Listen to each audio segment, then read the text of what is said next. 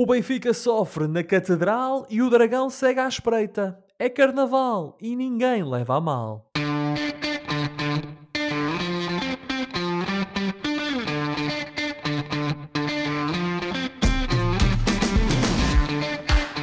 Bem-vindos a uma nova emissão em direto dos Meninos de Ouro. Volto a dizer, estamos em direto. O programa para quem gosta de bola está disponível todas as terças-feiras no Spotify, Apple Podcasts, Google Podcasts e em todas as outras plataformas onde se pode ouvir e descarregar podcasts.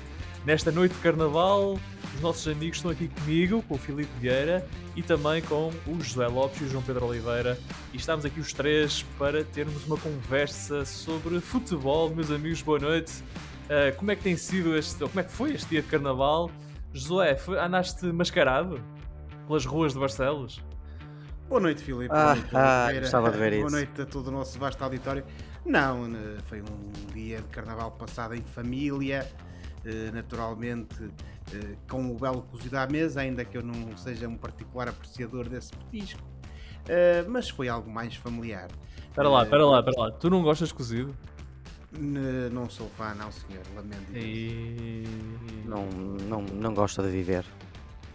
Pois, eu não sei, eu não sei como é que vamos poder agora associar o, teu, o, o facto de tu não gostares cozido com a tua presença neste programa e, aliás, a, a tua amizade nas nossas vidas. Eu não sei. Ah, isso... Opa, lamento imenso, se é assim, não é? Encarar-te, como é que te vou encarar agora, Josué? Se vocês dão mais valor ao cozido que dão à minha amizade, pronto, olha. Oh, não é, tenho é, a mínima é, dúvida. O momento de repensarmos aqui a nossa relação. Tinhas dúvidas, meu. Obrigado, obrigado pela parte que me toca. Pá, não sei se posso ser amigo de alguém que não gosta de cozido, não sei. Não sei. Por amor de Deus. João Pedro, em nome de todos aqueles que gostam de cozido, fala aí. Fala aí do teu cozido em Londres. Boa noite, colegas. Boa noite aos nossos ouvintes da Rádio Barcelos. Eu adoro o cozido à portuguesa. Mas para fazer tem que ser com amigos, com um grupo grande. Portanto, não é que tenha comido recentemente. Eu ando a comer assim peixinhos e massinhas, porque eu vou, vou participar numa corrida de 10 km pela primeira vez na vida e gostava de acabá-la. E por isso não há cozida à portuguesa para mim. Tem havido muita comidinha saudável. Hoje corri metade disso. Boa. Não está mal. Não está mal. Metade é melhor do que zero. Pela linha, pela linha de Cascais, não está mal. Hum, estragaste tudo. Ah, pela praia, está bem. Estava-se bem. Mas uh, o, o, céu, o, o, céu, quer dizer, a aragem aqui está contaminada uh, pelos, pelo deserto do Saara. Nós estamos com as poeiras no ar que vêm que vem do Saara. E aliás, Olha. a DGS recomendou que não se andasse e não se fizesse exercício ao, ao ar livre. Olha, Filipe, aqui está só frio. Uh, o frio não impede ninguém de, de, dar a perna, portanto. Todos siga. temos problemas, João Pedro. Todos temos problemas. Quem, quem não tem problemas nenhums são os nossos amigos da Rádio Barcelos, os nossos ouvintes, que estão agora tranquilamente em casa ou no trabalho, uh, a aproveitar o que resta desta noite de carnaval, a ouvir o seu programa preferido de futebol que vai para o ar todas as terças-feiras às 22 horas na rádio que liga Barcelos ao mundo. Aproveito para dizer mais uma vez que estamos em direto, uh, um direto tripartido. Eu, eu, estou, eu estou em Lisboa, o João Pedro está em Londres, o Josué está efetivamente em Barcelos. Uh, Olha, o Josué já sabe que, está, que estamos em direto? Eu não sei. E, epá, eu tenho ideia de me terem mencionado qualquer coisa. Pronto, ainda Ok, bem. já estou descansado. Nós às vezes somos acusados de não dizer nada ao José, por isso é que. É, eu sou sempre o último a saber. É, sempre o último a saber. É como o outro, não é? O outro também era sempre o último a saber. É, exatamente. Começa bem isto. Bom, mas uh, se estiverem a ouvir, por favor, entrem em contato connosco. Estamos nas redes sociais, mandem-nos mensagens. Uh, digam de vossa justiça à medida que o programa for avançando. Uh, e o programa de hoje vai contar com uh, a nossa análise aos jogos da jornada 21 da Liga Portuguesa e vamos também tentar, se o tempo permitir, antever a próxima ronda dos desafios europeus. a emissão está pensada para uma hora, mas digo desde já aos nossos amigos da Rádio Barcelos, estamos em direto, ninguém nos vai tirar do ar, portanto isto agora, isto hoje vai durar enquanto houver enquanto houver conversa, ou como diria o, o nosso Primeiro-Ministro, parafraseando Jorge Palma, enquanto houver estrada para andar, a gente vai continuar a falar. Isto, Sim, é. vamos, embora, vamos embora, vamos embora. Muito bem, gostei desta entrada, Filipe. Ninguém nos cala, ninguém nos tira o pio. Ora então, olhando para o que foi a jornada 21 da Liga Portuguesa, nada de novo uh, na frente do campeonato, ou seja, Benfica, Porto, Braga e Sporting continuam nos quatro primeiros lugares e continuam uh, com as mesmas distâncias pontuais. Em termos de resultados, destaque para o empate em casa do Gil com o Vizela, a uma bola. Uh, o Passos de Ferreira uh, veio aqui perto de mim ganhar ao Estoril por 3-1, uma grande vitória para o Passos. O Porto recebeu e venceu o Rio Ave por 1-0. O Braga venceu o Aroca por 2-0. O Vitória visitou já Moro no jogo, o Casa Pia empatou a 0 bolas no jogo, o duelo pelo quinto lugar. Uh, e depois, na noite de segunda-feira, o Sporting venceu o Chaves por 3-2 e o Benfica recebeu e venceu o Boa Vista por 3-1. 3-1. Parecia agora um homem das beiras. 3-1. 3-1. Não. 3-1 é. Trouxeste os óculos? Hoje? Os óculos. Ora então, o Benfica é então líder com 56 pontos, o Porto é segundo com 51, o Braga é terceiro com 49, estes são os lugares de Liga dos Campeões, o Sporting é quarto com 41, o Vitória é quinto com 34, seguido perto pelo Casa Pia que é sexto com 32 pontos. Se viermos cá para baixo na tabela classificativa, o Famalicão é 12 tem agora 24 pontos, os mesmos do Rio Ave que é 13 terceiro, o Gil Vicente aparece agora em 14 com 23 pontos. O Estoril caiu para o 15 lugar, com, tem agora 22 pontos.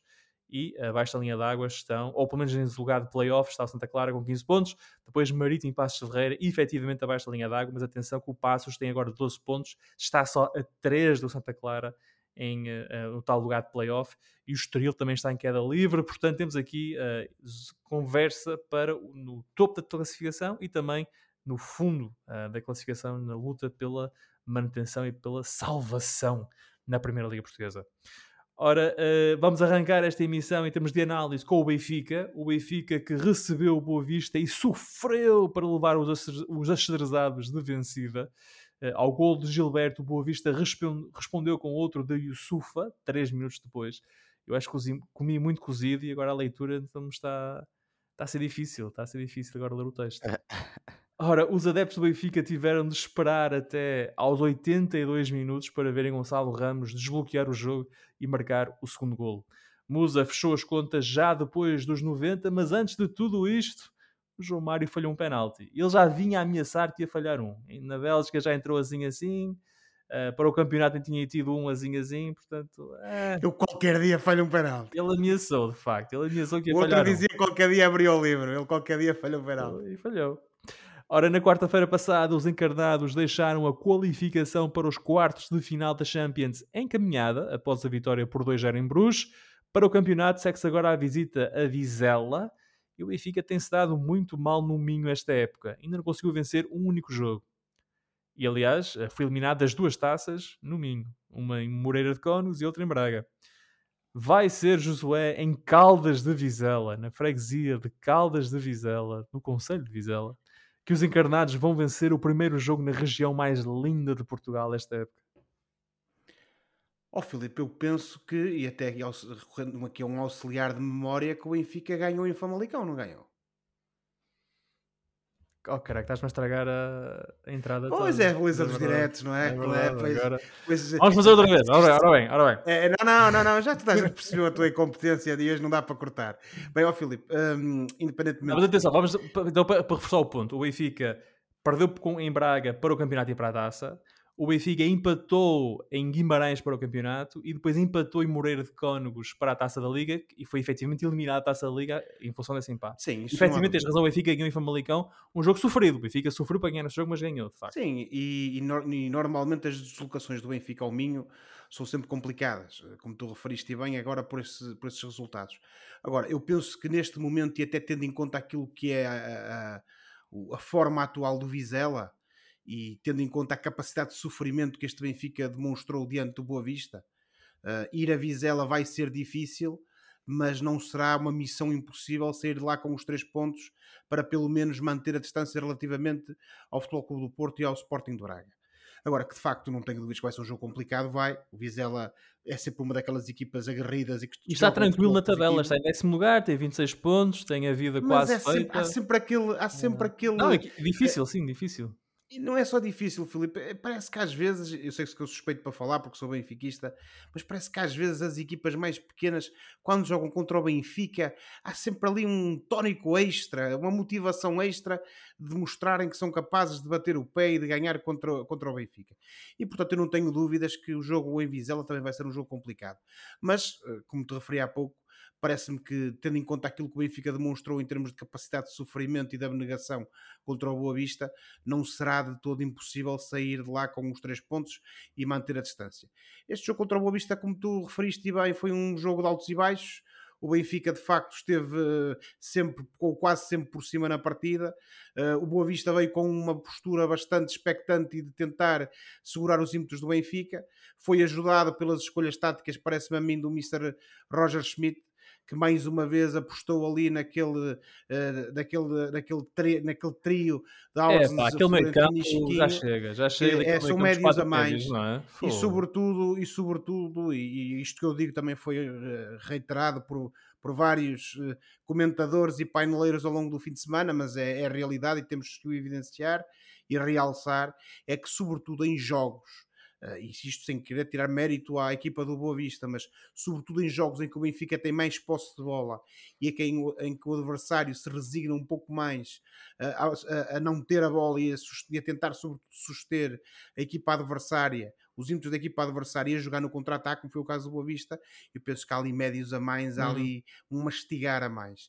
E entre o Chiquinho e o Orsens, parece-me que o Mr. Roger Schmidt, sobretudo nestes jogos, vai ter que escolher, porque claramente o Benfica eh, quando tem o, sobretudo o Neres em campo e notou-se quando o Neres entrou, o Benfica é mais ofensivo, é mais acutilante e sobretudo em jogos deste, deste tipo acaba por se tornar mais equipa. E, eu confesso, José, que, que... Uh, na, na pré-época toda a gente dizia que o Roger Schmidt vinha aí com uma intensidade de jogo, vinha alterar tudo. Ele é um treinador, parece, muito conservador. Ele mexe pouco na equipa, Sim, não inventa, não cria assim grandes, grandes ondas e opa, se me disseres amanhã é final da Liga relacionado com a intensidade de jogo, não é? O não, não, mas, ou seja, dizia que era um treinador, era um treinador que ia, opa, ia ser sempre tudo para em cima, sempre para a frente, sempre para carregar, sempre a pressão alta. Não, Felipe, e normalmente e verdade, é. Mas, é mas, mas viste bastante não. disso no jogo contra o Boa Vista. Sim, sim, eu acho que aqui é como o Oliveira está a dizer. São não é só tração à frente, ele também pensa. Senhor ele Oliveira, senhor Oliveira. Ele pensa Oliveira. nos equilíbrios defensivos. Mas deixa-me só uh, terminar a ideia. Se me dissessem assim, amanhã é a final da Liga dos Campeões, o Benfica joga com o Real Madrid e vai jogar com o Arsenal uh, à esquerda, opá, está bem, Entendo. Agora, um jogo em casa, com Boa Vista, em que tens de ganhar e não entras, e por cima tens o Rafa, uh, que está a recuperar de lesão, e não entras com um, um desequilibrador e tens, deixas dois no banco, três quando Sim, Filipe, era, era, o que estava, é o que estávamos a referir. De facto, o Benfica aí, não, essa abordagem do Mr. Roger Schmidt não me parece que tenha sido a mais correta. São os problemas esperemos dos ricos. É? Esperemos, que ele, esperemos que ele reveja essa posição e, sobretudo, todos sabemos nos últimos tempos daquilo que tem sido dito e escrito sobre o Chiquinho. Há claramente aqui uma ideia é de tentar. Do Chidane. Chidane. Aqui claramente uma ideia de puxar pelo homem e tudo, muito bem. E ele, de facto, dentro das suas possibilidades, tem mostrado pelo menos vontade e alguma qualidade, mas não vamos estar aqui a, a, a fazer do Chiquinho aquilo, não, aquilo que ele não é, pelo menos para já eu continuo a achar que o Aurens é um jogador que está num patamar superior e, portanto, eu seria muito mais adepto de um meio-campo ali entre o Florentino e o Aurens e depois uh, ter o Chiquinho ser substituído uh, e entrar no lugar dele. O, uh, o, o Neres, sempre o Neres em primeiro lugar, parece-me a mim, ou então aproveitar aquela que foi a grande contratação do Benfica na, neste defeso de, de janeiro, que foi o Gonçalo Guedes, que parece a mim que também é um jogador que tem muita qualidade e que esse, a nível ofensivo pode dar muito ao Benfica. Terminar apenas, Filipe, com duas notas. Uh, primeiro, uma nota para o Gonçalo Ramos, que claramente foi o jogador mais ele tem-nos habituado a ter sempre bastante intensidade dentro do campo e, sobretudo, muita vontade, que já lhe rendeu golos e, sobretudo, pontos para o Benfica esta época.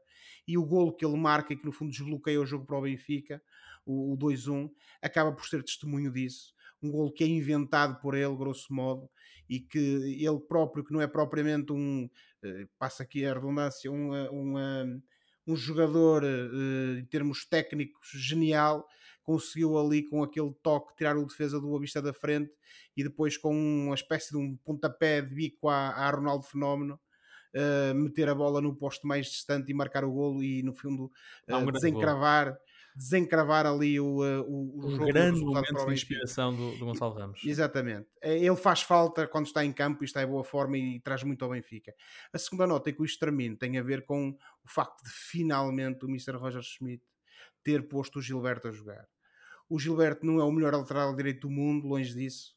Uh, é sempre um jogador voluntarioso, isso não há dúvida que tem alguma capacidade ofensiva e, e, defensiva, também tem as suas qualidades, isso não, não duvido, mas sobretudo neste momento atual uh, é, parece-me a mim, uma alternativa uh, mais válida para o, a, a lado direito da defesa, porque o Bá veio de, de, do Mundial em muito má forma, continua em muito má forma, nos jogos que tem feito uh, continua a meter água, passa a expressão, quer defensiva, quer ofensivamente, e parece-me que já era a altura do Mr. Roger Schmidt uh, pôr o Bá no banco para ele fazer uh, algum tipo de introspeção e dar esta oportunidade ao Gilberto.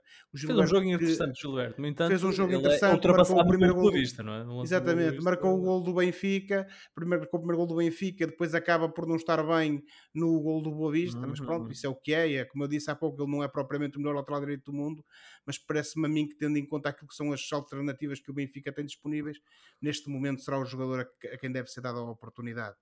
Uh, dito isto, e para concluir, foi um jogo difícil, como certamente será o jogo em Vizela, como referíamos há pouco, mas acho que o Benfica mostrou mais uma vez que tem qualidade e tem sobretudo um espírito combativo e bastante abnegação e, e, claramente que estará uh, que irá a Vizela para, para trazer os três pontos. Obrigado por esse monólogo de 7 minutos, José. Muito obrigado. Foi, tá, tá, ficou registado. Aqui em direto. Estás à, vontade, estás à vontade. Aqui em direto na Rádio Barcelos. E portanto, se os nossos ouvintes, outra, se tiverem alguma coisa para dizer sobre este monólogo do José, podem, por favor, entrar em contato connosco pelas redes sociais e, uh, e nós uh, enviaremos e partilharemos o contato. Também faço, também faço, também faço discursos em casamentos e batizados. Olha, aí está. Contactem a Rádio Barcelos, o Ricardo Loureiro e ele dá-vos o meu contacto profissional. Certo. E cantar, não cantas? Não, essa parte já não é para mim. Isso é chato, isso é mais chato. Que pena. João Pedro, em menos de 7 minutos, uh, devolvo-te a questão em relação ao Benfica, ou seja, um, achas que tem vez aqui estofo na equipa para aguentar? Entendes a forma como o Schmidt tem feito esta gestão de plantel? Uh, estás apaixonado pelo Chidane também? de todo. Acho que o Chiquinho é um jogador bastante competente, mas uh, os, os média, com tanto média, com tanta rede social, acabam, acabaram por cair um bocado no ridículo nesse tipo de comparações, colocando mesmo o treinador do Benfica uh, uh, a questão e colocando a ele numa posição até um bocado complicada, não é? porque ele não quer desmotivar o jogador. Ele, ele, ele, ele procurou uma forma eu diria. Uh, Muito salomónica. mas tem a honrada de responder à questão sem fugir a ela e dando um elogio ao Chiquinho, mas caramba. Dizer Chiquinho e Zidane na mesma frase é muito complicado. E sobretudo, e sobretudo contendo-se bastante para não se rir, parece-me a mim, quando questionado. Ele disse como, como é que era? era? Havia semelhanças ao nível da, da posse de bola. É, é, o Zidane tinha muita bola, o Chiquinho também tem muita bola nisso. É. Eles jogavam futebol os dois. Uh, calçavam esteiras. Era assim, assim uma coisa. Mas sim, continua. Desculpa, João Pedro. Um, se o Benfica tem estofo ou não, vamos ver. Uh, a, a, questão é: o, o, o, caminho trilhado para o Benfica até o final da época não está muito difícil. Um, temos o, agora o Vizela, como vocês disseram, mas o Benfica vai receber o Famalicão Uh, entre, entre esse jogo e ir à, à Madeira uh, vai ao, ao Clube Bruges, mas isso é mais um elemento de cansaço. Recebe o Bruges, recebe o Bruges. Perdão, recebe o, o Clube Bruges, mas isso é mais um, um, elemento de cansaço do que, do que outra coisa para, uh, no que diz respeito à Liga. E, o, os jogos mais difíceis, o Benfica recebe essa equipa, como por exemplo o Vitória de Guimarães no dia 19 em, em, em de março, um, a oito jornadas do fim é que recebe o Porto e a duas do fim, quando as coisas podem estar resolvidas, recebe o Sporting. eu vejo aqui uma série de jogos à minha frente bastante uh, aceitáveis. Vai jogar fora contra o Gil Vicente em abril, uh, mas, mas bastante acessíveis para o Benfica. E como eu já disse anteriormente, eu acho que isto vai tudo depender um bocado da, da questão física, sinceramente, porque 5 pontos realmente é, é, é, um, é um número uh, que pode ser enganador. Um, eu acho que 5 pontos é muito perigoso. E acho que se o, o Porto visita o Estádio da Luz com menos com 3 pontos ou menos, um, o campeonato fica muito perigoso para o Benfica. Claro, uh, seja, como, seja como for, eu creio que pelo calendário e pelo que o Benfica tem jogado, o Benfica tem em si a capacidade de ser campeão, veremos. Um, no que diz respeito a este jogo contra o, contra o Boa Vista, isto foi um bom exemplo de, uma equipa que quer ser campeã, porque o, o Benfica. Uh, uh, dificilmente não ganharia este jogo, uh, apesar do jogo galhar do Boa Vista, pela maneira como, como, como a equipa jogou. O Benfica fez 10 eh, remates à baliza, 18 no total, teve uma posse de bola de 70%. Eu vi até vários momentos de, de, de, de intensidade daquilo que tu estavas a queixar que faltava.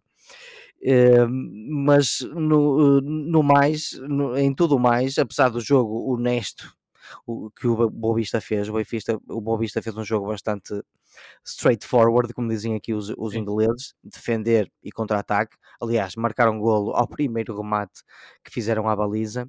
Apesar disso tudo, o Benfica foi muito forte e era uma questão de tempo até, até marcar. O, o, o Gonçalo Ramos, a mim, não me fez lembrar o Ronaldo Fenómeno, Josué, fez-me lembrar Radamel Falcão ele que também fazia assim umas boas reviravoltas dentro da área, por acaso fez-me lembrar o, o Falcão. Um, e é isso, eh, este jogo para mim foi sintomático de uma equipa que está perto de ser campeã, apesar dos 5 pontos serem enganadores e de um Porto que também não está um, a desarmar. Eh, eu saudei o, re, o regresso de um central que aprecio bastante, que é o Lucas Veríssimo. Ele não regressou neste jogo, já tinha entrado aos 87 em Arouca e aos 120. E fez uns jogos tem nas taças, para a taça. De, Desta vez jogou mais um bocadinho e isto pode ser uma boa arma para, para o resto da época para, eh, para o Roger Schmidt. Eh, é também bom, apesar de não ter festejado, que o Moussa tenha marcado para os benfiquistas e para a equipa, porque tens ali um grupo de jogadores, a incluir os do banco, que estão motivados para acabar a época o melhor possível. Um, portanto, sim, eu ia, ia, ia, concluir para dizer em relação a este tema Benfica, julgo que a exibição do Benfica foi muito séria. Uh, não, teve, teve momentos de intensidade, teve momentos de algum brilhantismo, mas sobretudo muito séria. A equipa encarou o jogo com honestidade e alguma humildade e procurou ganhar o jogo. O que eu disse do Schmidt era aquilo que se pintava dele quando ele chegou ao Benfica é que ser um treinador quase revolucionário ia alterar a forma uh, ia ter um impacto até duradouro na Liga Portuguesa e a verdade é que ele parece-me ser até um bocadinho o contrário disso, quer dizer, é um treinador muito conservador. Eu não, eu não sei quem é que... Não sei quem é que te disse, Filipe, que ele ia ter não um sei. impacto duradouro na Liga Portuguesa. Mas ah, dizia-me que ele, o impacto da Liga Portuguesa, ele foi comparado ao Eriksen, tipo, a chegada dele, uh, portanto, que ia alterar métodos de trabalho, que ia alterar abordagens ao jogo, que ia alterar uma série de coisas. E a verdade é que ele parece um tipo muito conservador. Oh, joga, oh, joga oh, com aqueles 13, 14 que lhe dão garantias e o resto encostado. Sim, mas uh, se tentarmos ver isto de uma perspectiva um bocado mais realista, o Roger Smith, não tendo mudado o futuro do futebol português, eh, tem muitos méritos, até pelo simples facto de ter chegado como um autêntico estrangeiro eh, autêntico, verdadeiro, verdadeiro efetivo estrangeiro, estrangeiro efetivo estrangeiro é um, a um país desconhecido e, e ter conseguido uh, levar o Benfica a, ao segundo terço de campeonato e o Benfica está em primeiro lugar fez uma excelente figura na, na, na fase de grupos e Sim. está com boas hipóteses de passar à próxima fase a eliminar da Liga dos Campeões eh, porque acabou, acabou de ganhar ao Bruges. E se tudo tivesse corrido normalmente, olhando as meias finais da Taça Portugal também. Se tudo tivesse corrido normalmente, sim, se, sei lá, se Jesus fosse benfiquista? Se Deus existir e for benfiquista, não sei, talvez. Estás a falar muito do Benfica, depois dizes que isto é só falar do Benfica, estás a ver? Estás a Não, ainda por cima estava a elogiar o Benfica, pá. ne- não, né? Não Mais valia ter ficado calado. não Eh, seja, seja como for, isso depois são conversas que temos lá na- eh, eh, à porta da escola, como, como dizíamos quando éramos Exato, lá fora, lá fora. Lá fora, lá fora falamos. Seja como for, o, o, o Benfica do Roger Schmidt, não tendo sido revolucionário para o futebol português, foi bastante competente e bastante efetivo. E, def- e, epá, o melhor que se pode dizer é eh, as pessoas gostam de ver o Benfica a jogar a bola. De- No, no espectro do, do- no- no- daquilo que é o campeonato português, o que é a Liga Portuguesa, o Benfica joga bem à bola.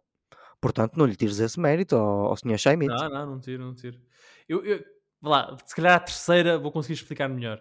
Para um treinador que vinha rotulado de um homem que só pensava no ataque, saiu-me um treinador que eu acho que é muito preocupado com o equilíbrio da equipa. Acho que estás jogo, a ser mais arrogante do que um adepto do, do, do Real Madrid, Filipe, e deixa-te disso. olha que o Real Madrid, os adeptos têm razões para serem arrogantes. Hum. Ahm, mas pronto, é, é um bocado isso, ou seja, quer dizer, jogar com quatro médios, uh, insistir muito na, na- na- no equilíbrio da equipa, os dois médios que jogam nas alas a fechar ao meio, etc, etc. Portanto, é- foi só isso que eu quis dizer. Obviamente estou contente com o trabalho do Schmidt e que, que tenha muito sucesso e que fique há muitos e bons anos. É o que eu lhe desejo. É o meu alemão favorito neste momento. Sim, senhor. Não gosto, não gosto mais nenhum. Ora, então o Benfica volta a jogar eh, para o campeonato no sábado. O jogo é às 8h30 da noite em Vizela. Eh, o Vizela é décimo classificado, tem 26 pontos, tem os mesmos eh, pontos. Há uma série de equipas com 26 pontos: o Portimonense, o Boa Vista, o Vizela e o Chaves. Estão todos ali no coração da tabela classificativa. Ora, a perseguição ao Benfica é encabeçada pelo Porto e pelo Braga. Dragões e Guerreiros venceram os seus jogos da jornada 21 e mantêm a pressão sobre o líder. O Porto recebeu e venceu o Rio Ave por 1-0, num jogo inesperadamente equilibrado. Já o Braga derrotou o Aroca por 2-0, numa partida em que se, tornou, que se tornou mais fácil após o gol de Abel Ruiz aos 18 segundos de jogo. Uh, Josué, o Porto venceu mesmo sem nota artística e o Sérgio Conceição reconheceu exatamente isso. E está com alguns jogadores importantes de fora, como o Otávio, Evanilson, o Galeno, o Uribe. Com estes quatro jogadores de fora, é mesmo isto o melhor que o Porto pode jogar? Quer dizer, é, eu- é isto? O Porto é isto? Aqueles quatro, sem aqueles quatro jogadores? E já não é mau, ganharam. Parece-me que não há Não muita nada.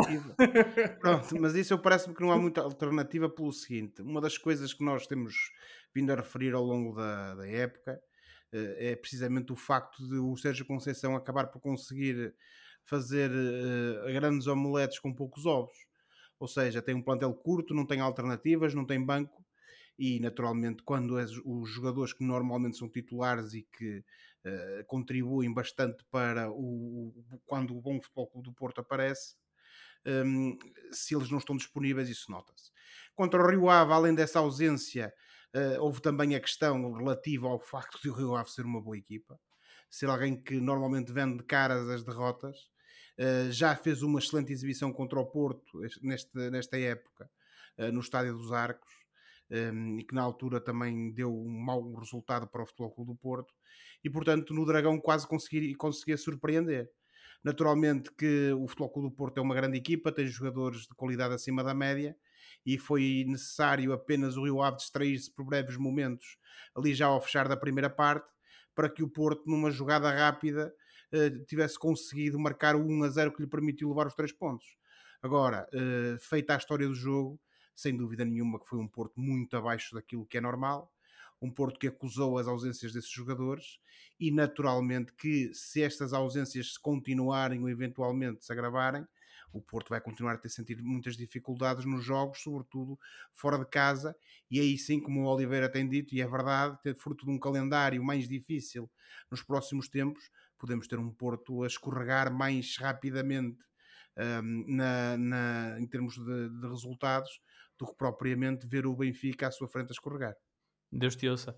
João Pedro, ah, se puderes vestir agora a camisola de filho benfiquista, quando olhas para este Porto, O quê? quando olhas para este Porto, pensas, uh, quer dizer, ok, se o Porto for isto, então se calhar todas aquelas preocupações de que tivemos a falar há bocado quando estávamos a referir o Benfica, se calhar não são válidas porque este Porto a jogar assim vai perder pontos. Sim, uh, claro. Especialmente tendo em conta o quão difícil foi este jogo contra o, o Rio Ave, mas vocês estão Atenção, a, a última oportunidade de gol do jogo é do Rio Ave. O, o Rio Ave fecha o jogo em cima do Porto. E não é golo porque o jovem avançado do Rio Ave falha um gol feito. Era um gol Sim, foi um, foi um jogo inesperadamente complicado uh, para o Porto. Mas lá está, estamos um bocado a partir do princípio que estas ausências vão ser assim de longa duração. sim. E, e depende um bocado disso, porque o Porto, em condições normais, com aqueles jogadores que faltam, o Otávio, o Evanilson, o, o, o Galeno, é, é um Porto bem, bem mais forte. Tens, tens razão uh, quando dizes que este Porto, de facto, que jogou contra o Rio Ave, é, é um Porto que não mete muito medo, não. Uh, de facto, não. Mas também temos de salientar o bom jogo que fez o, o, o Rio Ave. Eu destaco o, os jogadores do meio campo, o Samaris, o Guga e o Costinha jogaram muito bem. Sim, o, o, eu por acaso vi a flash do, do treinador do Rio Ave, Luís Freire, ele, ele, ele dizia que, que mereciam um ponto. Talvez eu não vá assim tão longe, mas uh, equipas com menos futebol já, já tiraram pontos de, de outros jogos. Por isso, uh, acho que tem que haver também aqui uma, uma palavra para o Rio Ave que está, eu não diria seguríssimo na, na, na luta ah, pela manutenção. Oh, João, mas repara uma coisa, sem querer ser aqui advogado do diabo, o Porto faz 11 remates no jogo, o Rio Ave faz 10. Sim, foi um ah, jogo bastante equilibrado. Uh, bola 56-44. Faltas 19-17. Quer dizer, não foi assim. O Porto não, não foi um domínio avassalador.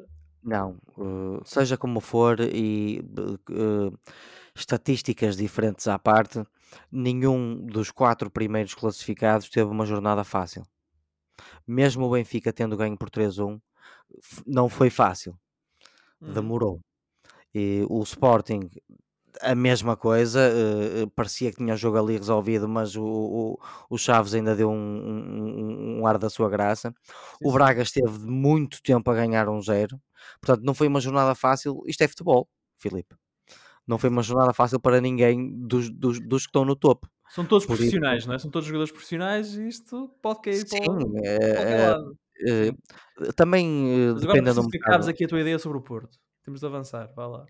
Sim, eu acho que este Porto, apesar deste jogo menos uh, conseguido, está bem para consumo interno. Eu acredito que vai continuar a lutar pela, pela, pelo campeonato para ganhar a liga e, e, creio que estas ausências acho que preocupam um bocado mais no imediato no jogo da Liga dos Campeões desta semana do que propriamente para o campeonato, porque eu acho que esses, jogadores, nomeadamente os três que referimos, vão recuperar a tempo de, de o Porto continuar a lutar para a Liga.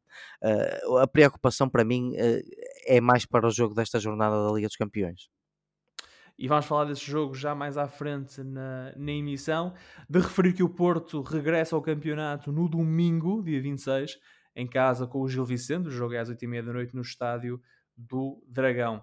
Mas se o Porto é segundo, isso quer dizer que o Braga continua no terceiro lugar a dois pontos do Porto e João Pedro, já que estás com esse, com embala, estás embalado a falar do Porto, falemos do Braga, que regressou às vitórias depois daquela pesadíssima derrota com a Fiorentina para a Conference League.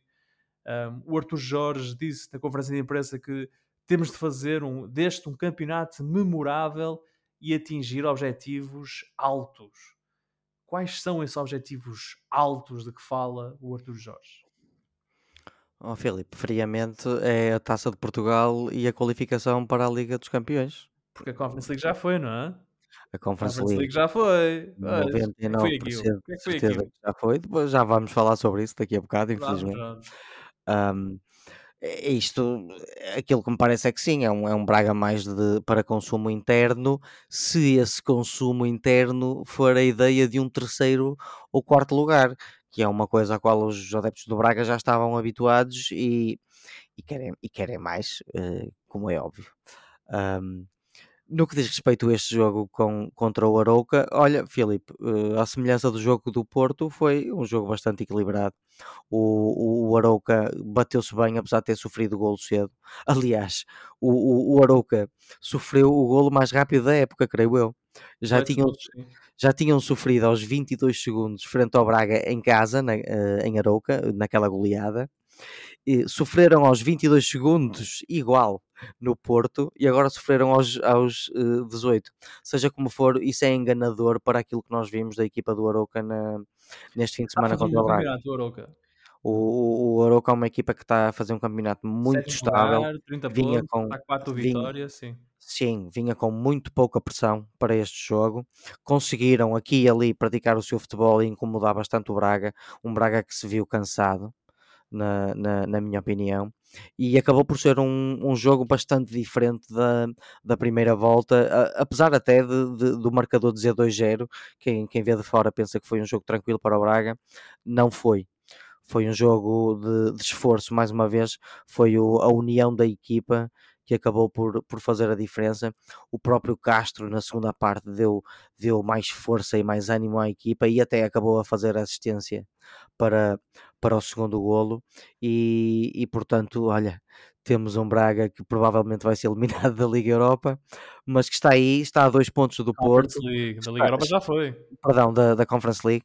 Mas o Braga está aí, está a cinco pontos do. Uh, aliás, a dois pontos do Porto, está a sete do Benfica. Quem sabe se o Benfica não vai sofrer um, um momento horrível de doenças e, e lesões e, oh, e, não vai dar, e não vai dar hipótese ao Porto e ao Braga. Eu sei que é carnaval e ninguém leva a mal, mas por favor. Vá, eu começo a achar que vamos ter que mandar estas declarações para a polícia, porque acho que o Oliveira está com intenções de fazer alguma coisa. Não, não, nunca. Nunca faria isso. Eu Acho que alguém vai deitar laxante na, Mas no olha, poço de água do, do menos, Para não perder Era uma boa ideia. Fio, para não perder o fio à meada, Josué, concordas com esta visão do João Pedro de um Braga para consumo interno? Eu, não, infelizmente a realidade demonstrou isso esta jornada, Filipe. Uh, e portanto Braga... as coisas, as coisas altas, os objetivos altos de que fala Artur Jorge são terceiro lugar e a Taça Portugal? Eu penso que sim, sobretudo depois do resultado contra a Fiorentina. O Braga teve uma, uma exibição paupérrima, eh, naturalmente condicionada pela expulsão do Turmena e tudo aquilo que aconteceu no jogo contra a Fiorentina, mas também não vamos agora analisar esse jogo. Sim, mas, mas atenção, facto... a ideia do treinador até pode ser mais do que isto que acabámos de dizer. Sim, sim, Oliveira, estamos uh, de acordo. Nós dúvida. estamos, é, nós os três, a, a, tentar ser um bocado mais realistas, não é? Uh, em relação àquilo que o Braga O Braga não vai a Florença dar assim cá a Fiorentina. Não, não infelizmente, infelizmente acho que isso não vai acontecer. Tenho lá, tenho lá um grande amigo meu uh, que já tinha marcado a viagem para, para, para, para assistir a esse jogo que está mesmo, enfim, a querer desfrutar de Florença, porque claramente. Ah, pelo menos tem muito para ver, muito, muito e muito bonito e coisas muito bonitas para ver. Não, dificilmente vai assistir a uma remontada. Não, não, ah, futebol, não faças o Itália, por favor. Por favor. Não, Ui, não, ele fica logo todo saudosista, ainda, mas... ainda, se oferece para nos cozinhar uma pizza. Pronto, mas depois, depois ou uma lasanha queimada, ou qualquer coisa. Sou eu que depois que gasto aqui o tempo. Ora bem, vai lá, vai lá. Eh, para atalhar e muito rapidamente, penso que este Sporting do Braga, e já o disse mais do que uma vez, tem um plantel com muita qualidade, uh, tem várias soluções e, portanto, acho que internamente o Braga não só uh, continua na, na, na, na, luta por uma eventual vitória na Taça de Portugal, como claramente continua a ser um, uma das equipas com, a, com uma, ainda uma palavra a dizer no, no resto do campeonato. E portanto o Braga tem, com essa qualidade e sobretudo se não existirem uh, uh, falsas partidas, digamos assim, em alguns jogos, claramente que vai estar nos momentos decisivos e claramente, como dizia o Oliveira e sobretudo o Arthur Jorge, está aqui para lutar por essas, essas, esses altos, esses momentos mais altos do futebol para consumo interno. E portanto não tenho grandes dúvidas que temos que contar com este Braga, não obstante este desaire eh, das tormentas, coisa, das tormentas, sim, das tormentas, que, não, das que ninguém estava à espera, deste desaire que ninguém estava à espera, pelo menos por, por esta magnitude diante da Fiorentina. O Braga que regressa eh, ao campeonato na segunda-feira, dia 27, vai jogar a Guimarães o derby, o grande derby minhoto, o Vitória Braga, é na quinta-feira, é na segunda-feira, aliás, às 21h15, no Afonso Henriques, o Vitória que é quinto recebe o Braga que é terceiro num jogo muito, muito, muito interessante e que pode ser escaldante. Ora, do Braga passamos ao Sporting. O Sporting voltou aos triunfos em Chaves, num jogo em que o transmontano Pote esteve em evidência ao apontar dois golos. Os Leões vinham de mais uma desilusão europeia, mas vamos falar disso mais à frente na emissão. Para já, meus queridos amigos e comentadores desportivos, digam uh, qual é a vossa análise a esta vitória competente do Sporting, que continua a 8 pontos do terceiro lugar e que parece estar a um mau resultado a distância de entrar numa depressão profunda. Um, João Pedro, rapidamente também o teu melhor minuto sobre o Sporting. Oh, Filipe, o Sporting já está numa depressão, numa depressão. profunda. O, o, o Ruben Amorim já olha para a próxima época. Ele disse-o na Flash. Uh, ele disse: há muito para ganhar ainda, mas o que é isso? É, é, o, é, é o terceiro lugar e a Liga Europa, eventualmente, vai ganhar a Liga Europa. Um, é um bocado isso. O, o, fica já a ideia que o Sporting, a, cabeça de, de, pelo menos da equipa técnica do Sporting, já está metade naquilo que puderem alcançar de melhor nesta época e a outra metade já a preparar uh, a próxima época. Uh, no que diz respeito a este jogo, o Sporting foi uma vitória competente, de facto. Uh, mas difícil. Uh, aliás, como eu já disse, os primeiros quatro tiveram jogos difíceis. E, e, dizer que aquilo que eu gosto de dizer que é o Pedro Pote é um craque, meus amigos. Uh, teve uma época menos boa na época passada, mas neste, neste mar de desilusão que tem sido o Sporting, o Pedro Pote Gonçalves continua a ser um mimo tivemos um Paulinho no melhor e no pior.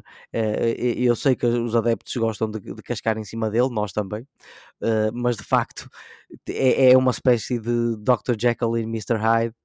Porque ah, eu esteve... acho que ele é muito importante para o Sporting. Ele, ele marcou dois golos em fora de jogo, mandou uma bola à barra e um penalti. fez duas assistências para golo, no fundo. Contando com esse penalti como assistência, fez duas assistências para, uh, para golo. Uh, temos que deixar uma boa palavra para os Chaves do, do, do Vitor Campelo, que se bateu bem contra este Sporting, e para o regresso do Heitor Fernandes, que depois de uma lesão muito grave voltou a jogar futebol e até marcou um golito ao Sporting. Um bom golo. Um, Josué, uma colada de cabeça. Josué, o, o Ruben Amorim no final do jogo, a propósito do penalti falhado por, eh, por Chermiti, disse que ah, quando foi o, o Sporting Braga e toda a gente queria que o Gaia marcasse o penalti e o Pote não deixou e o jogo estava ganho. Agora, neste jogo, não estava ganho, era preciso acabar com ele. O Pote deixou o Chermiti marcar o penalti e o Chermiti falhou. Um, e, e, o Ruben Amorim mostrou-se um bocadinho exasperado com a situação. Parece, como, como disse o João Pedro, que isto já é sinal uh, de uma equipa que está perdida. Não, ó Filipe, olha que ele disse na conferência que o, o, o Pote tanto esteve certo na primeira ocasião como esteve certo uh, uh, agora nesta. Uh, ao, ao, ao, ao, pelo, o que ele disse foi pelo Não menos. Foi fica, que que pelo menos, pelo oh. menos fica o espírito da equipa. Ele, queria, ele quis pelo ter espírito, o espírito da equipa, mas, mas não era isso que ele queria. Não era isso que o Ruben Amorim queria. Ele queria que o Pote marcasse o penal e para acabar com o jogo. Eu estava demasiado fixado no, no, no, no, no quão desanimado o Amorim tem parecido ultimamente. Ele está mortinho que acaba a época. A questão aqui, eu acho que. Desculpa, José. Não, não faz ter, mal. ter interrompido. Não, não, não. Estavas a repor a verdade dos factos e isso faz sempre falta. oh. uh, uh, a questão aqui tem a ver com o seguinte. Uh, vocês acham normal haver este tipo de discussões uh, dos treinador com os jornalistas e agora marca um e eu é que deixo e depois o outro é que deixa e da outra vez esteve bem ou mal e agora também esteve bem ou mal? Quer dizer, isto só demonstrou, a meu ver, o desnorte da equipa do Sporting. Eh, estas coisas não é assim. Há um jogador que é o marcador de penaltis designado da equipa. Estando em campo, ele que marca ponto. Não vamos andar aqui com. Uh, com uh, romantismos, nem com grandes historietas, até só naquela de ai, vamos dar ao Schmidt porque ele agora é, é o emblema, é o estandarte do clube, do futuro do Sporting, e vamos dar oportunidades aos jovens. Não, as coisas não podem funcionar desta maneira e depois não pode haver este tipo de divagações do treinador, parece-me a mim. Uh, o Ruben Amorim é uma pessoa que normalmente é bastante honesta e frontal nas suas análises, não tem problemas nenhums em assumir com exceção do jogo contra o Porto, parece-me a mim, eh, não tem problemas em assumir que de facto uh, uh, tem responsabilidades quando as coisas correm mal, também diz e puxa os seus galões quando elas correm bem, mas isso tem todo o direito de o fazer. Agora, no final do dia, parece-me a mim é que este Sporting anda completamente uh, no, entre o 8 e o 80. Uh, tivemos um Sporting de 8 na, na meio da semana contra o Midtjylland, em que não fosse aquele golo do Coates, era um resultado vergonhoso associado a uma exibição paupérrima do Sporting. E contra os Chaves temos um Sporting que até começa bem. De facto, o Paulinho uh, foi um jogador mais, o próprio Trincão também apareceu em melhor forma, mas aquele golo do, do Chaves também fez tremer bastante a, a equipa sportinguista. Felizmente para o Sporting eles conseguiram dar a volta e conseguiram impor-se aos Chaves um Chaves que também tem sido bastante afetado por, por ausências naquilo que seria uh, o, seu, o, seu, alinhamento inicial, o seu 11 inicial, mas o certo é que de facto o Sporting no final do jogo ganha, ganha bem, isso não, não, não há dúvida, mas não estamos a falar de uma exibição uh, uh, de qualidade e um Sporting dominador e um Sporting crescendo nem pouco mais ou menos. E eu aí tenho de concordar com o Filipe com isto termino. Este Sporting, lá está, capaz do 8 e do 80, Uh, se provavelmente se tivesse tido um mau resultado, uma derrota contra o Midtjylland na, na passada quinta-feira, se calhar contra o Chaves tinha aparecido com uma aptitude completamente diferente e eventualmente se sair de Chaves sem os três pontos. Mas isso, pronto, já estamos no, no, no domínio das hipóteses. Agora, que este Sporting continua a ter muitos problemas, problemas sérios, a nível tático, a nível da atitude da equipa, a nível de falta de, de alternativas no banco, isso eu não tenho dúvida nenhuma, e de facto parece-me a mim que uh, o Sporting, seja qual for o adversário, é sempre uma incógnita saber se naquele dia a equipa vai jogar bem ou vai jogar mal, uh, e, e, portanto continua a ser sempre uma incógnita perceber o que é que este Sporting ainda é capaz de fazer para o resto da época.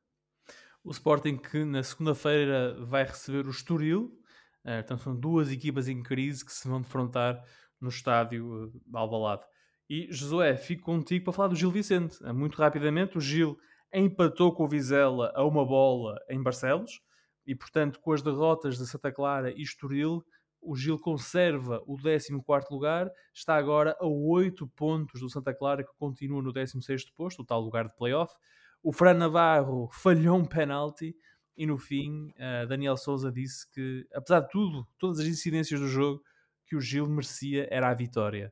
Uh, partilhas desta leitura, José, que há haver um vencedor no jogo entre o Gil e o Vizela, esse vencedor seria o Gil Vicente?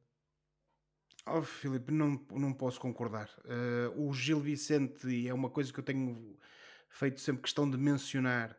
Uh, tem sido uma equipa em crescendo, uma equipa que, que felizmente para os adeptos barcelenses tem, tem mostrado, tem somado pontos e associado a essas vitórias e, e a, a, exibições de qualidade, mas tanto contra o Famalicão, e aí teve um pouco mais sorte que juízo, uh, e aí conseguiu trazer os três pontos de, de, de Vila Nova Famalicão, mas contra este Vizela, o Gil Vicente não, não se pode queixar da sorte.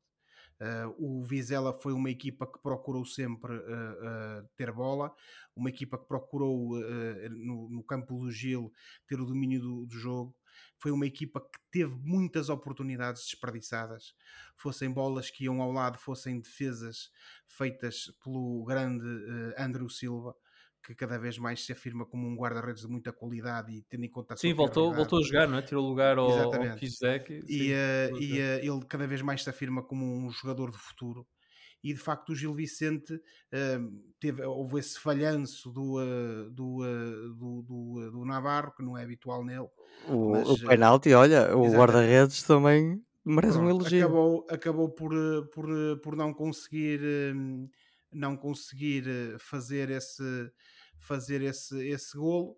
Uh, o Gil Vicente depois acaba por ter sorte na, na forma como, como chega ao 1 a 0 que me parece a mim que não será com, com, com a, não seria um resultado positivo ou pelo menos um resultado justo se é que há justiça no futebol uh, o, o, jogo acabar com, uh, com essa vitória de Gil Vicente e efetivamente o destino encarregou-se de já quase ao cair do pano uh, permitir que o Kiki Afonso marcasse aquilo que é o seu primeiro gol no campeonato a favor do Vizela e, e conseguir repor se é que é que se pode dizer isto, não é? Alguma justiça no resultado. Um, efetivamente as equipas ambas demonstraram uma atitude positiva de quererem jogar, de quererem uh, atacar, de quererem marcar golos. Uh, mas e esse foi para mim o ponto mais positivo de toda a partida. Mas acho que o Gil Vicente aqui neste jogo contra o Vizela não se pode queixar da sorte e este resultado deste empate que não, não é bom, digamos assim, para aquilo que tem sido a luta do Gil Vicente para assegurar o mais rapidamente possível a, a, permanência na primeira divisão, mas acaba por ser um resultado justo e aqui não posso concordar com o treinador do Gil Vicente. De facto, mais uma vez um, tivemos um Gil que teve uns pontos abaixo e que acabou por uh, ter mais sorte que juízo, digamos assim. E é este Gil que tem tido mais sorte do que juízo que vai ao Dragão. O jogo é no domingo às 20h30. O Gil, que é 14, visita então o estádio do Dragão do Futebol Porto, que é segundo classificado. Agora, meus amigos, temos é, seis minutos mais ou menos para falarmos das provas europeias. Uh, na quarta-feira, amanhã à noite, portanto, temos um Inter-Porto para a Liga dos Campeões. Depois, na quinta-feira, para a Liga Europa, temos a segunda mão do Midtjylland Sporting, ficou 1-1 em Alvalade. E também na quinta-feira, em Florença, temos a segunda mão do Fiorentina Braga para a Conference League. Eh, o Braga perdeu em casa por 4-0 na primeira mão, por isso não há grandes, eh, não há grandes chances eh, de, de imaginar uma reviravolta. João Pedro, muito rapidamente, Interporto. Sérgio Conceição procura eliminar a sua quinta equipa italiana ao serviço do É Porto. verdade.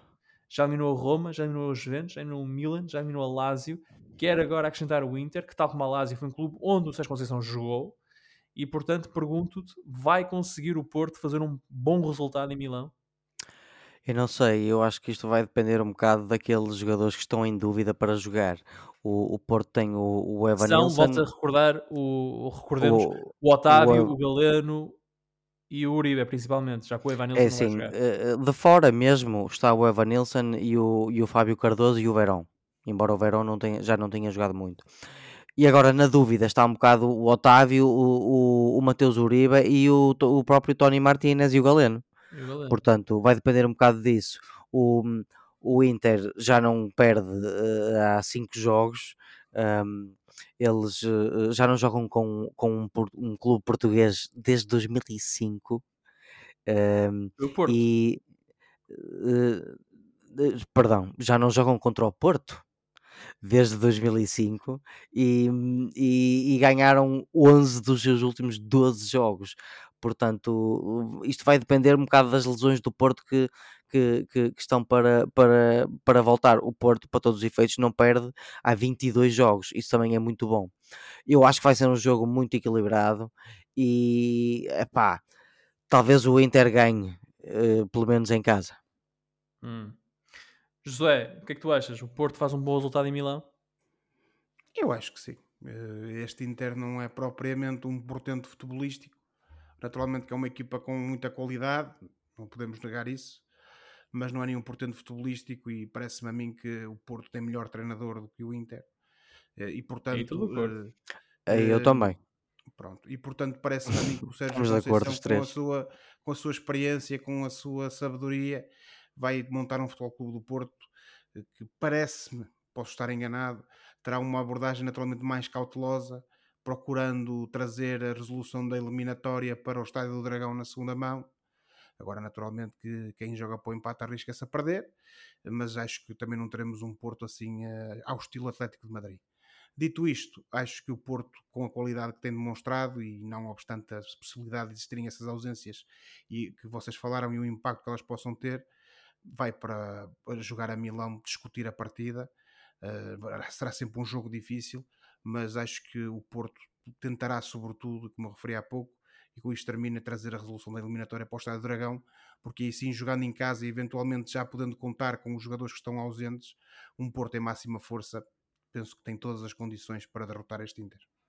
O Interporto é amanhã às 20 horas. Também amanhã às 20 horas temos o Red Bull Leipzig Manchester City, são os oitavos de final da Champions League. Recordar que em Itália o Inter é segundo classificado, tem 47 pontos, está ainda assim muito, muito longe uh, do líder que é o Nápoles, está a 15 pontos do, do Nápoles na frente da Série A. Uh, Liga Europa, Midtjylland Sporting, João Pedro, o Sporting vai passar? Consegue dar a volta depois do 1 na primeira mão? Eu acho que está um bocado tremido, mas acredito que o Sporting vai passar.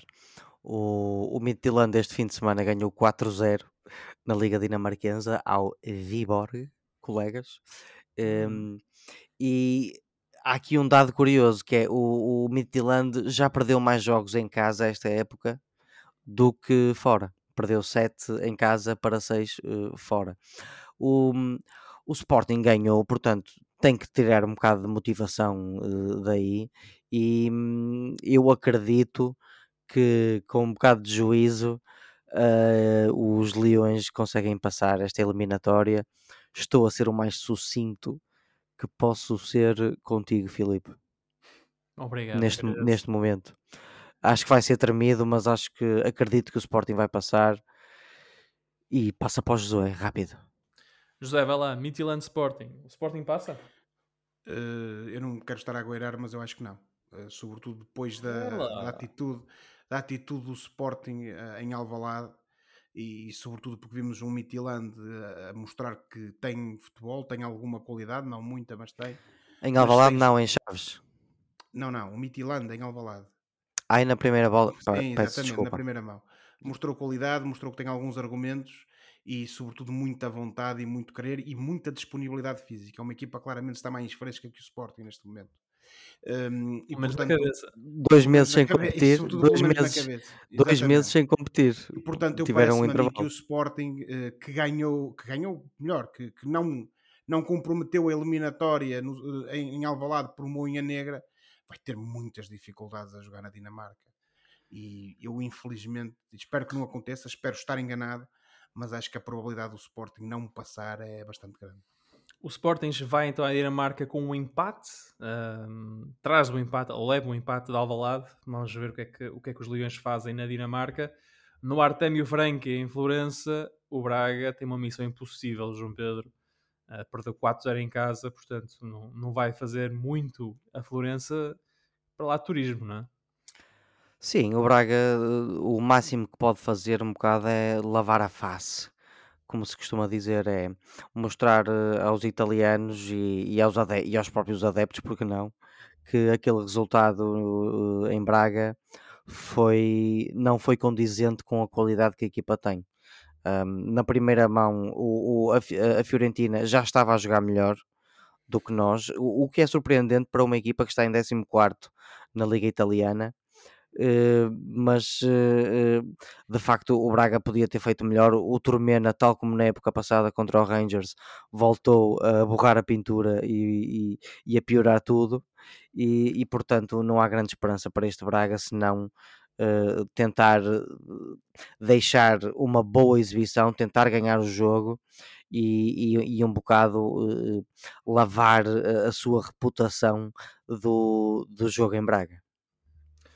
José, o que é que o Braga vai fazer a Florença na quinta-feira? Ó Filipe, vai, vai naturalmente, como dizia o Oliveira, vai lá mostrar que é uma equipa séria eh, e vai tentar salvar a face e eh, fazer um- uma boa exibição e, se possível, um bom resultado para demonstrar que aquilo que aconteceu na Pedreira foi um acidente de percurso.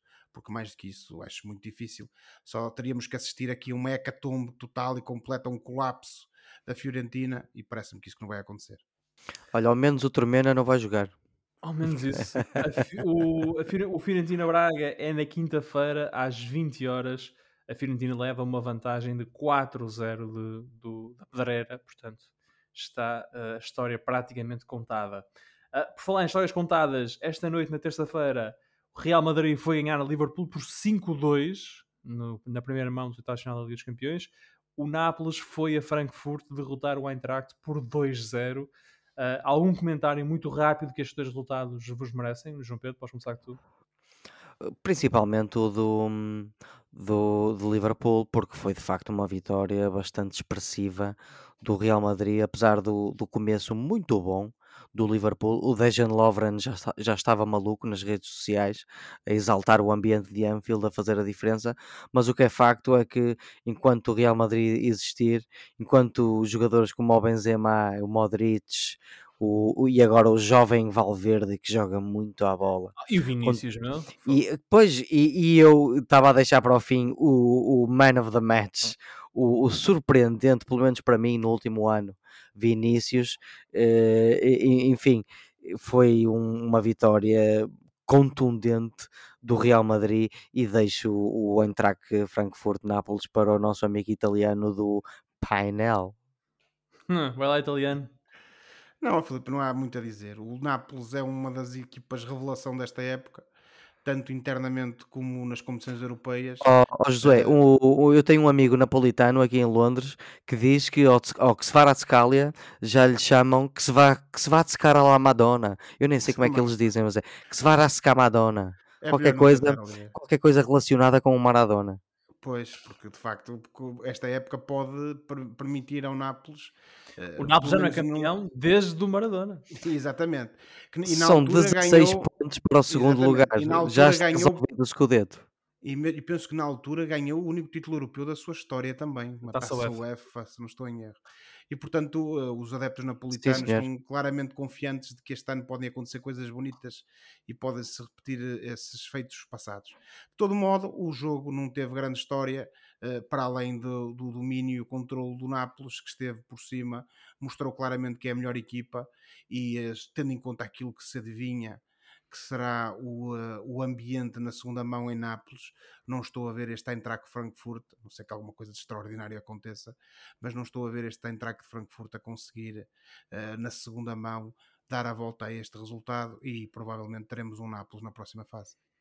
Muito bem, para a semana cá estaremos para avaliar eh, os desfechos dos quatro jogos eh, desta, desta semana da, Liga- da Liga dos Campeões um, e depois jogos de Sporting e Braga eh, na Liga Europa e Conference League. Dito isto, está agora na hora do Fora do Jogo, momento do programa em que olhamos para o que se passa fora das quatro linhas e oferecemos recomendações ou sugestões aos nossos ouvintes. Meus amigos, para o Ricardo não ter um ataque de nervos eh, no estúdio da Rádio Barcelos, rapidamente, João Pedro, o que é que traz esta semana? Ora, amigos, eu esta semana decidi desenjoar um bocadinho dos Oscars e decidi rir-me um bocadinho com o novo stand-up daquele que eu considero um dos melhores eh, eh, comediantes do mundo, que é o Jim Jeffries. Ele regressa com o High and Dry, é um espetáculo, é um espetáculo deste ano eh, que aca- acaba de sair na, da Netflix, deste australiano barra inglês naturalizado de Vai passar por 46 Portugal. anos. Olha, boa, quem me dera estar aí. vai passar aqui, sim, sim. Eh, Este homem nascido no dia de São Valentim regressa agora casado por uma segunda vez com um segundo filho, mais velho, deixou de beber, descobriu a erva e, e, a- apesar do seu momento mais calmo de vida,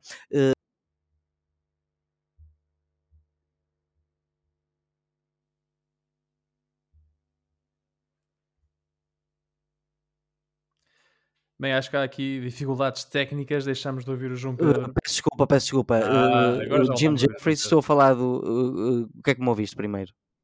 Ouvi dizer que o Jim Jeffries eh, casou outra vez, tem outro filho, deixou o álcool, ab- abraçou a erva. Abraço a É erva muito e- engraçado e pronto. Uh, mas uh, continuaram a haver temas tabus para o Jim Jeffries, uh, sejam koalas pedrados, ou a ideia equivocada do pai uh, em relação às vasectomias, ou o dilema de excelência que ele e muitos homens têm hoje em dia: ter cabelo ou ter vida sexual.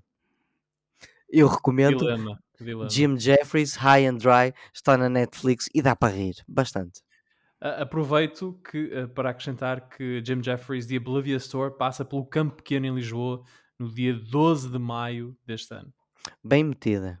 Muito obrigado. Josué, rapidamente. Filipe, uma, rapidamente uma recomendação eh, cinematográfica.